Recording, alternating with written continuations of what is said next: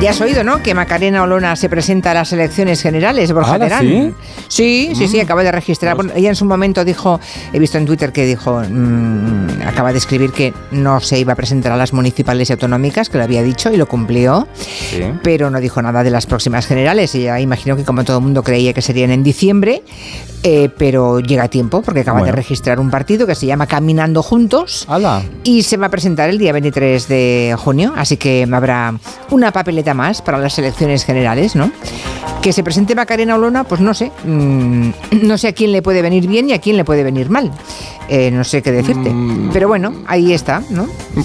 Ahí está. No lo sabemos. Ah, No podemos una opción. vaticinar Sí, muchas no, cosas no, ya. Es difícil eh, vaticinar eh, con toda esta estra- estrategia política que vivimos tan rápidamente. Mm. Por eso quiero hablar yo hoy de malos, fíjate. Sí, y va a estar además entre 6 y 10 circunscripciones. No va a estar en todas Ah. partes, imagino, pero seguramente las más importantes, ¿no? Entre 6 Sí. y 10 circunscripciones podrán escoger una papeleta más, que es en este caso la de Caminando Juntos, que es la de Macarena Olona, que además en sus últimos mensajes en Twitter lo que dice es que en un país dividido por la mitad, que ya quiere estar ahí en medio, ¿no? En medio. Bueno, pues en el eh, no está, yo creo. Bueno, es el, el- el lugar que decía que ocupaba Ciudadanos. Es verdad Sí. que Ciudadanos desaparece del Sí. mapa, ¿no? Y no se presenta, o sea, no se presenta Ciudadanos y se presenta Macarena Olona. Bueno, veremos, Bueno, veremos. veremos. con qué programa, todavía no, no podemos saber Ah, cuál pero habrá programa. Es verdad, ¿para qué quieren un programa? Si Sí. total luego con Sí, cuatro chuches eh, preelectorales y cuatro eslóganes ya vale, ¿no? Yo creo que además estamos en un momento que creen los políticos que los programas no sirven para nada y que quieren el eslogan rápido Twitter, el tweet, Sí. el tweet rápido, El tweet, sí, sí, el- lo grueso, la pincelada gruesa. Y Bueno, es peligroso eso. Igual lo creen porque... mm, Porque ha dado resultados. Porque ha dado resultados, Ah, claro. Por eso Eh, lo creen. Claro. Pero también hay un votante que puede picar en el anzuelo del del eslogan fácil, pero hay otro votante que igual eh, le, le causa eso rechazo. Entonces tienes que pensar cuáles son tus votantes potenciales. Pues nada, que sigan reflexionando, que aquí vamos Sí. a seguir hablando de los malos. ¿Cuál Ay. es el malo favorito de la historia de la televisión? Las buenas historias siempre tienen que tener un buen malo, porque eso es el que hace brillar al protagonista, es el que nos motiva, el que intenta cambiar la realidad, el que nos hace estar de parte de las causas justas, ¿no? Y nos hace sentir que estamos en el lado bueno de la historia. Claro, con estos mimbres, el tema de la maldad, yo creí que Borja iba a hablar de Succession, la serie de HBO que, Claro, que tú ves que mucho. emitió el último capítulo este lunes y de la que hay una enorme conversación pública en las redes sociales, está todo el mundo hablando de eso. Pero no, Borja tiene otros planes, quiere hablar de malos más conocidos, más universales. Sí, bueno, es que yo en realidad esto me lo ha inspirado a la política, Julia. Te tengo que ser sincero. Te tengo que ¿En ser sincero. Yo te soy muy sincero siempre. Ya, Hay que hacer un ejercicio de honestidad. Me he dado cuenta que siempre necesitamos malos malísimos Hmm. para movilizarnos. Eso lo saben muy bien nuestros políticos. Buscan más el odio que, que la motivación. Lo, vemos, lo vamos a ver mucho este mes, yo creo, ¿no? Entonces, la televisión también es un buen ejercicio de retrato de la sociedad y la televisión también en sus ficciones, que al final narran la, la vida, como somos, para que queramos a los buenos, tienen que dibujar muy bien a esos malos, como has dicho tú, ¿no? En, la- en las series. Y yo te creo, he estado haciendo un ejercicio, ¿no? He estado pensando, por ejemplo, en la ficción española, ¿no? Pues ahora se- veis muchas series internacionales, pero mirando aquí a lo cercano, yo creo que si hay una mala, malísima que, in- que representa nuestra historia de la televisión, que no fue una serie super vista, pero sí que ese personaje se quedó un poco marcado, ¿no? Lo interpretó Concha Velasco, una todoterreno, que lo mismo te hacía una monja, una Sí. Santa Teresa, que lo mismo te hacía una Ángela Channing, que era esto. En Herederos se llamaba Carmen Orozco. No hay mejor sabio que el que consigue no parecerlo. Si salgo de esta habitación sin haber llegado a un acuerdo, habrás elegido al peor enemigo posible. Carmen. Orozco, la mala malísima interpretada por Concha Velasco. Y es que me- esa ficción no la vi, fíjate, así que no sé de qué me hablas. Pues fíjate, es que, bueno, es que tú ya estabas, tú ya estabas muy liada en la radio, Julia. Tú Ya, seguramente, pero sé que era un personaje muy retorcido, ¿no? Era retorcidísimo y no paraba de decir frases para la posteridad. Esto como, la justicia es elástica. ¿Sabes? Ya. Bueno, pero eso no es una maldad, eso es una descripción. ¿Tú crees? Hombre, lo, lo constatamos casi todos los días. Sí. Bueno, en realidad esto era una copia. Este personaje era una, una inspiración, vamos a decirlo inspiración, que queda mejor, de Angela Channing y aquella sintonía. Lo, lo ponían los oyentes en Twitter antes, de Falcon Crest. Hombre, Ángela Ah. Channing. A las tres me han enviado 20 fotos de Ay. Ángela Channing como la gran mala. Ya Sí, que sí. todas, en todas estaba bebiendo un vinito. Es que yo tengo una teoría, que Ángela Channing, todas las fotos que le hacían de promoción de la serie, siempre tenía que tener la copita, ¿sabes? La copita era un Ah, poco... no, pues no recuerdo ninguna foto con copita yo Ella ahora. siempre estaba con la Ah. copita de mala, o porque puede estar acariciando un gatito, o, o de sommelier, ¿sabes?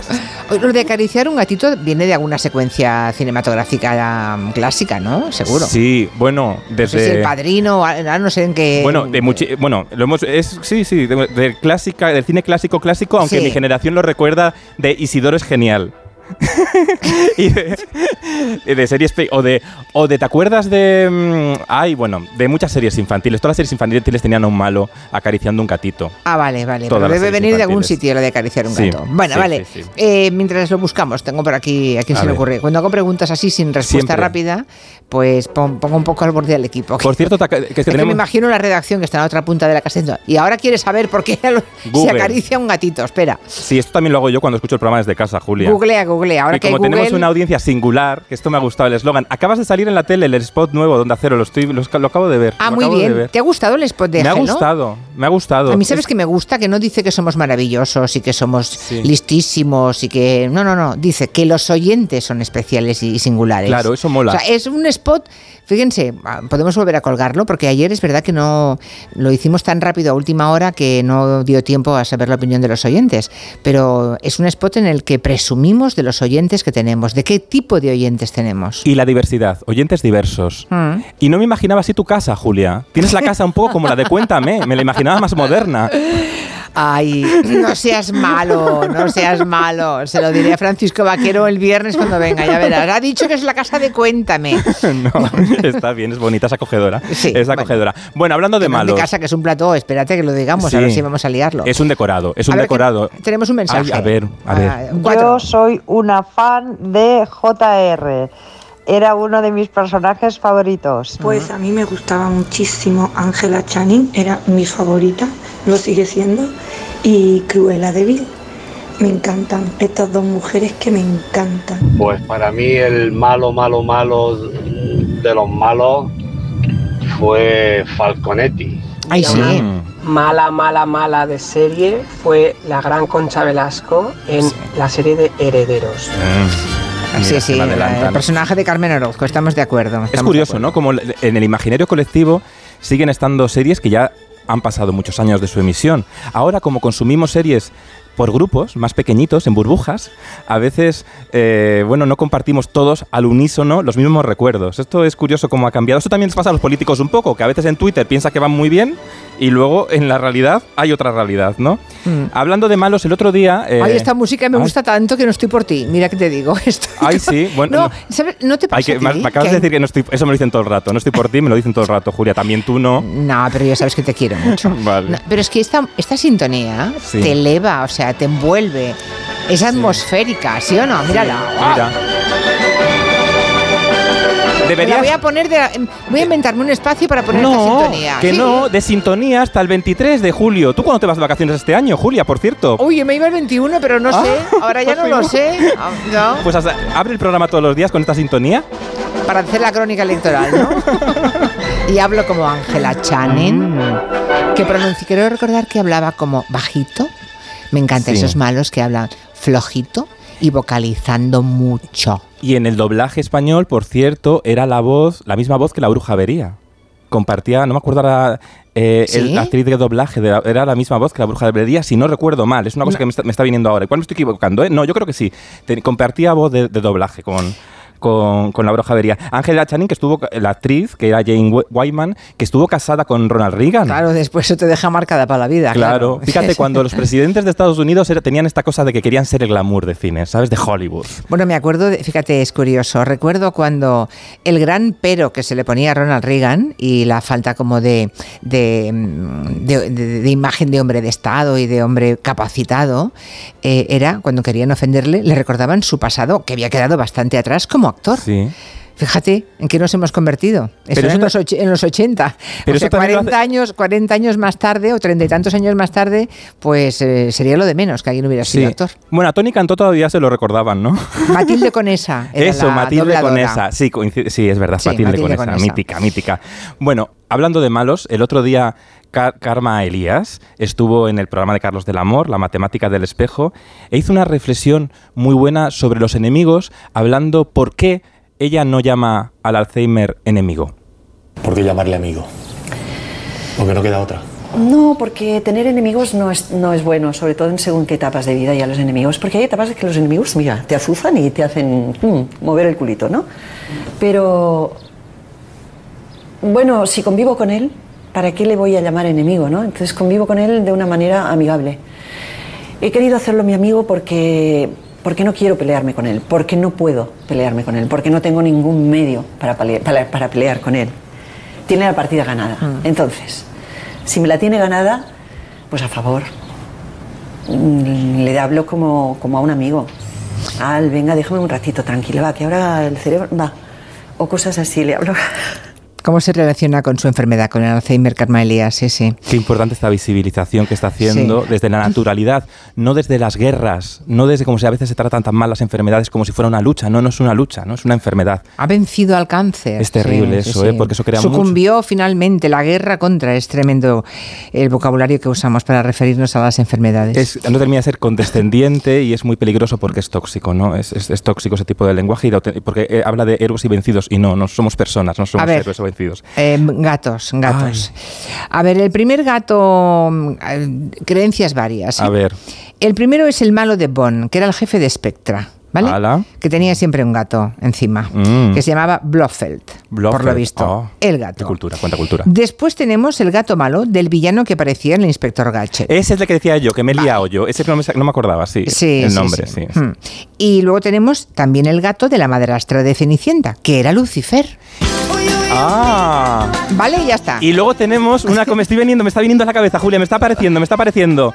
En Torrente, José Luis Moreno, cuando hacía de malo, también tenía un gatito.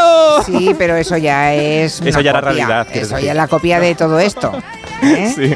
Pero lo del gato de la madrastra de Cenicienta, Lucifer en persona, es también muy chulo. Muy- sí, muy Está chulo, bien. Bueno, pues ya hemos resuelto el tema del gato de los villanos. Ya ¿Y está. Risto Mejide tendrá gato? No. Porque a Risto Me- Mejide lo conocimos como gran malo malísimo de Operación Triunfo que hacía veredictos así de chungos a concursantes que luego triunfaron, a concursantes de OT que luego triunfaron y mucho, como Pablo López. A ver, Pablo, yo hace tiempo te llamé pian- pianista de bar, pianista de hotel, y hoy no lo has sido. Hoy no has sido un pianista de hotel. Hoy te he subido de categoría y a partir de ahora eres intérprete de crucero. Por el Mediterráneo, ¿eh?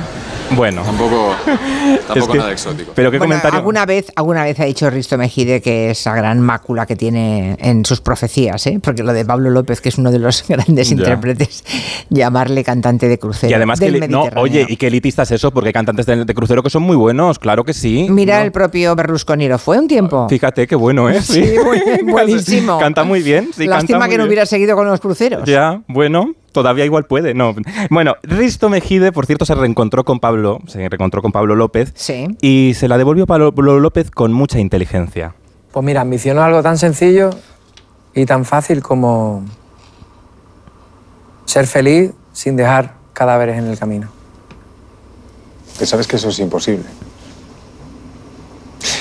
Y, y no, no voy a hacer de, de juez porque ya no me pagan por ello, ahora me pagan por conversar contigo.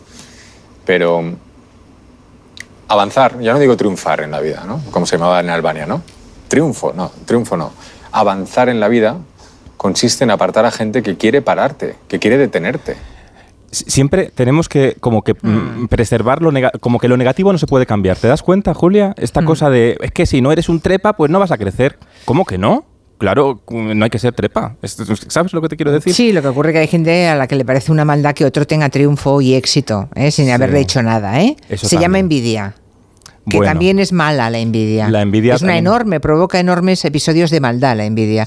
Y a veces no hay que dar ninguna razón. No es que apartes, no es que abofetees a alguien, es que simplemente ese alguien eh, detesta a esa persona porque ha triunfado. Ya, pero eso ya no es problema de la persona. Es ah, decir, bueno, no lo ya, ha hecho sí. la persona. Eso, sí, sí, bueno, pero la maldad tampoco es problema de los demás y hay que chupársela, Ay, ¿eh? O sea, hay que aguantarse con ese tipo de gente. ¿eh? Te traigo otra reflexión que puede tener que ver de Jordi Cruz, el jurado de Masterchef. El otro día, hace unas semanas, a un concursante, a David, le dijo esto, que tenía la maldición de sentir demasiado. Escucha. Tú tienes una maldición que es la de sentir demasiado. Yo tengo la contraria, que es la de sentir poco. Mi papá tampoco era cariñoso y yo no aprendí a serlo. A ti te pasa lo contrario. Eso es muy bonito, pero te puede destruir, porque las pasas canutas. Si lo trabajas y lo logras dominar, podrás luchar contra eso, para Ya. ser un poco más resistente en la Pues sí. batalla. Ya está. No he tenido O te va a dar mucho mi mejor vida, día y ya está. Eh, ¿Tú eres cariñoso en el fondo? Yo soy el tío más cariñoso del mundo. Pues dame un abrazo. ¡Ay, que te coma! ¡Un abrazo! O sea, me ha parecido eh, entender que Jordi Cruz está defendiendo la no inteligencia emocional, ¿no? Exacto. Ah, qué bien. El término esto de para ser una persona de bien, una persona decente. Hay que ser duro y hay que ser- no, no hay que emocionarse. Pero fíjate, Claro. el, concursante que listo es que lo soluciona todo con su inteligencia emocional diciéndole, dame un abrazo. Y pasa de él. ¿Por qué? Porque es una persona que no tiene miedo a las emociones. Supera esos términos bélicos, heroicos de la frialdad. De Ya. si no eres frío, te comerán. O sea, si eres frío, te comerán. No, no, no. Por eso yo creo que para acabar en malos, esto es muy de malo, esta frialdad, esta gelidez para ser, para ser hombre, probablemente eso a una mujer no se lo hubiera dicho. No, ¿sabes? seguramente, Ay, seguramente. ay. A ti te dijeron de pequeño que no podías llorar, supongo, ¿no? Ah, bueno, yo es que mis no padres... llores que parecerás una nena. ¿no Pues a mí mis padres me decían llora, Borja. haz". Ah, Eh, mis bien, padres han sido suerte. siempre, en eso, eh, mis padres siempre han Qué sido bien. muy amplios de mente. Hay otros que han tenido que aguantar eso muchas veces, ¿eh? Sí. Pórtate como un hombre. Qué, qué terrible, ¿eh? Qué- no qué llores. Eh, sí, sí, sí. Terrible. sí. No te muevas mucho, no gesticules, no sé qué, que pareces, pues eso, lo de siempre. Ay, evolucionemos. Pero yo ya a veces pienso, ya estoy reticente con esto de la evolución humana. No sé, cuesta mucho. Damos tres pasos y luego parece que volvemos dos para atrás. Me preocupa y me preocupa que perdamos conciencia crítica, ¿no? Eh, como espectadores, queremos ser creyentes y tenemos que cuestionarnos todo lo que vemos. Y por eso traigo aquí a Antonio Gala con una reflexión maravillosa sobre la felicidad que no haría un jurado de Masterchef. ¿Qué es lo más inteligente que se puede hacer en la vida, señor Gala? No tenerle absolutamente ningún respeto. No tener ningún respeto por la vida. Hacer lo que verdaderamente te plazca, que es para lo que sospecho que hemos nacido. Porque nacer para que te maten, o nacer para luchar, o para nacer para decir viva Franco. Es- es- es- son idioteces. Se nace, supongo, para disfrutar de algo. Fíjate qué reflexión, ¿eh? Sí. Pe- Era un provocador, Antonio Gala. Primero descolocaba, luego empujaba, luego te quedas pensando con, con lo que dice. Primero te descoloca, luego lo piensas y luego te, te abre la creatividad, yo creo. ¿eh? Fíjate No, lo y, y sí, sí. como, y como entrevistador era tremendo, porque claro, cuando alguien te... Un buen entrevistador es el que sabe escuchar. Sí. O sea, no puede estar pendiente de preguntar, sino eh, de la próxima pregunta, sino de escuchar y ver si de esa madeja, que es una conversación, hay un hilo del que tirar nuevo que no tenías previsto, ¿no? Sí. Y, y- y Gala daba esas sentencias que te hacían parar. Pero claro, estás en, estás en un directo, no puedes decir, un momento que lo pienso, pero es que en realidad tendrías que haberlo dicho muchas veces. Un momentito, Claro. tengo que pararme a pensar, por favor, deme 30 segundos, porque esto que he dicho es muy bueno, esto me hace pensar, pero ahora mismo no sé qué preguntarle, ¿no? Y había que estar en, en guardia y, y, desde luego con los, con los 20 sentidos puestos. ¿eh? Es en maravilloso eso. Déjame, vamos a parar. Esto igual lo teníamos que hacer a partir de ahora. Vamos a parar y vamos a pensarlo. Le Sí. encantaba jugar al ping-pong en las entrevistas. Y parte de su éxito también es. Coqueto, además. Y era muy divo. Y era muy. Seductor, lo tenía todo. Ah, sí, sí, sí, Y era, pues eso, le gustaba jugar. Y fíjate lo que contestó a Jesús Quintero sobre la felicidad. ¿Has Maravilloso. sido plenamente feliz alguna vez? De ninguna manera, no me lo hubiera permitido. Me parece una ordinariez ser plenamente feliz.